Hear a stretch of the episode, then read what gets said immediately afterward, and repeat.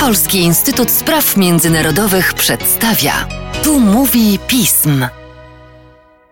Przy mikrofonie Mateusz Józwiak, a wraz ze mną Maciej Zaniewicz, analityk oraz ekspert Polskiego Instytutu Spraw Międzynarodowych do kwestii energetyki. Cześć Macieju.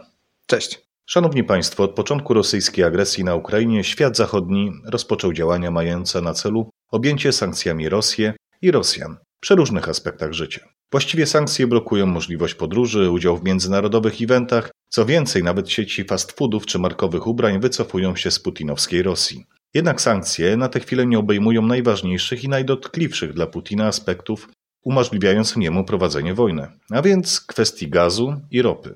Państwa cywilizacji zachodniej są w tej kwestii podzielone.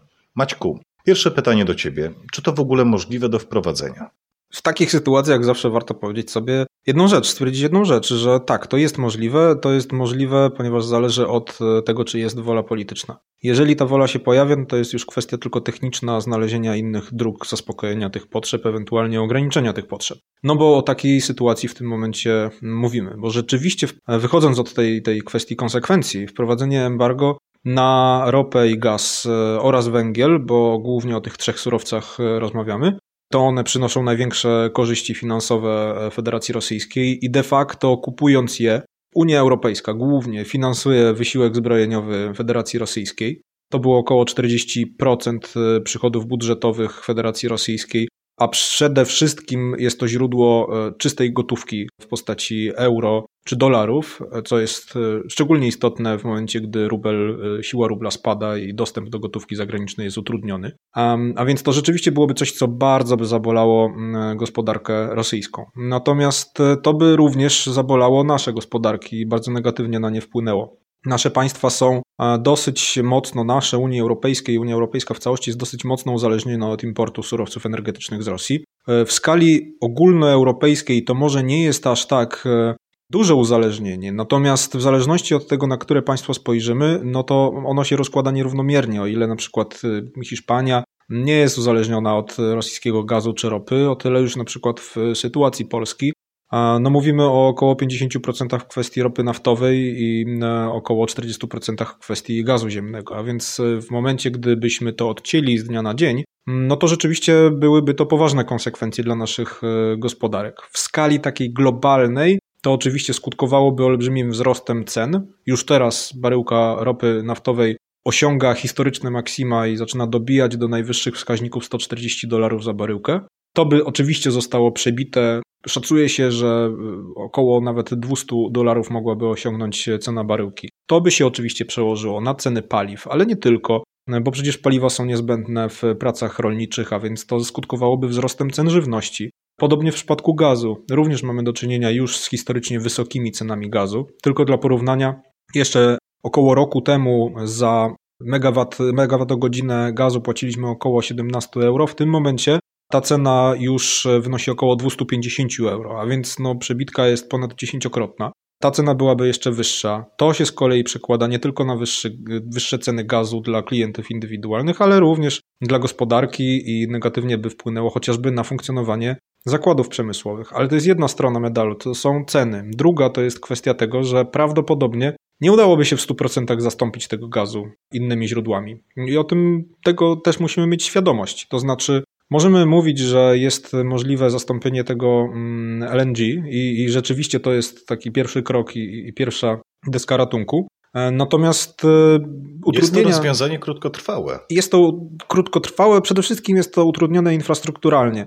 Terminale LNG znajdują się głównie na zachodzie, e, głównie na, e, w Hiszpanii, Portugalii, w Niemczech nie ma na przykład ani jednego. Dopiero teraz zapadła decyzja o tym, że terminale powinny być budowane i zostaną zbudowane najprawdopodobniej, e, bo już jest e, przemyślany plan finansowania. W Polsce czy Chorwacji ta ilość jest niewystarczająca, a więc tak naprawdę pojawiłby się problem z tym, żeby przetransportować ten gaz z zachodu na wschód, tak z grubsza ujmując. A więc rzeczywiście państwa Europy Środkowej i Wschodniej ponosiłyby wyższe koszty takiego embargo, E, niż e, państwa Europy Zachodniej, a więc musielibyśmy też najpierw wypracować mechanizm, po pierwsze, zaspokojenia tych potrzeb, czyli musielibyśmy znaleźć gaz i ropę naftową za granicą, e, a po drugie musielibyśmy wypracować mechanizm rekompensat niejako finansowych również w ramach finansowania unijnego dla państw Europy Środkowej i Wschodniej, które byłyby najmocniej dotknięte e, konsekwencjami braku surowców, czy też wysokich cen e, surowców. Nie tylko dla naszych państw, ale, e, ale przede wszystkim. To byłby prawdziwy sprawdzian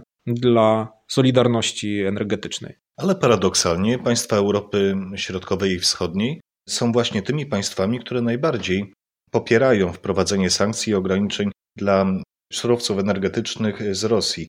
Zupełnie inaczej wygląda sytuacja w państwach starej Unii. I tutaj pytanie do Ciebie, Maćku. Które z tych państw są najbardziej przeciwne wprowadzeniu ograniczeń?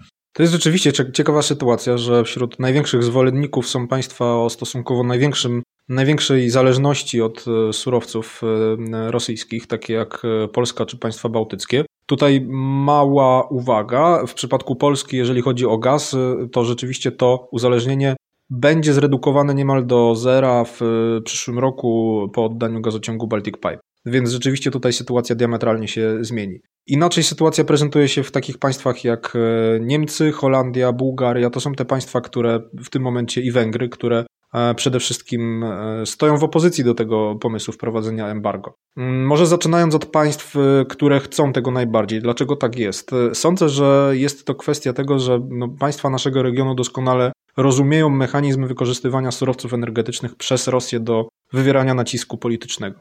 To jest coś, z czym my się borykamy od lat i co nie jest dla nas nowością. Dlatego takie państwa jak Polska, ale też Litwa czy Chorwacja podejmowały działania, aby uniezależnić, zmniejszyć te zależności od Rosji, zbudować taką swoistą odporność energetyczną na, na działania rosyjskie.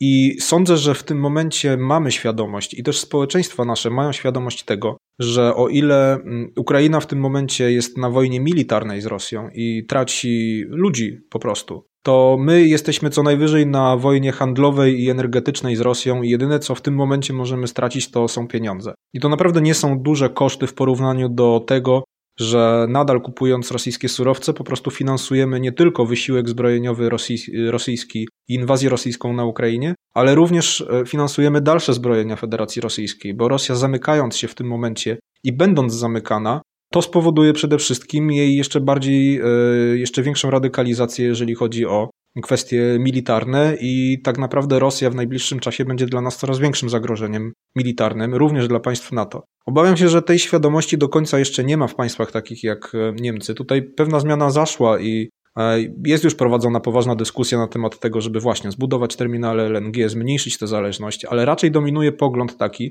że to nie powinno nas za bardzo kosztować, bo obawiamy się, że e, paliwa na stacjach benzynowych będą za drogie, bo gaz będzie za drogi dla konsumentów, bo to przyniesie negatywne konsekwencje dla naszego przemysłu, e, stracimy poparcie polityczne. Więc raczej, raczej jest cały czas myślenie w tych kategoriach klasycznych, takich ekonomiczno-politycznych, bardziej niż w kategoriach, no mówiąc wprost, wojennych tak naprawdę.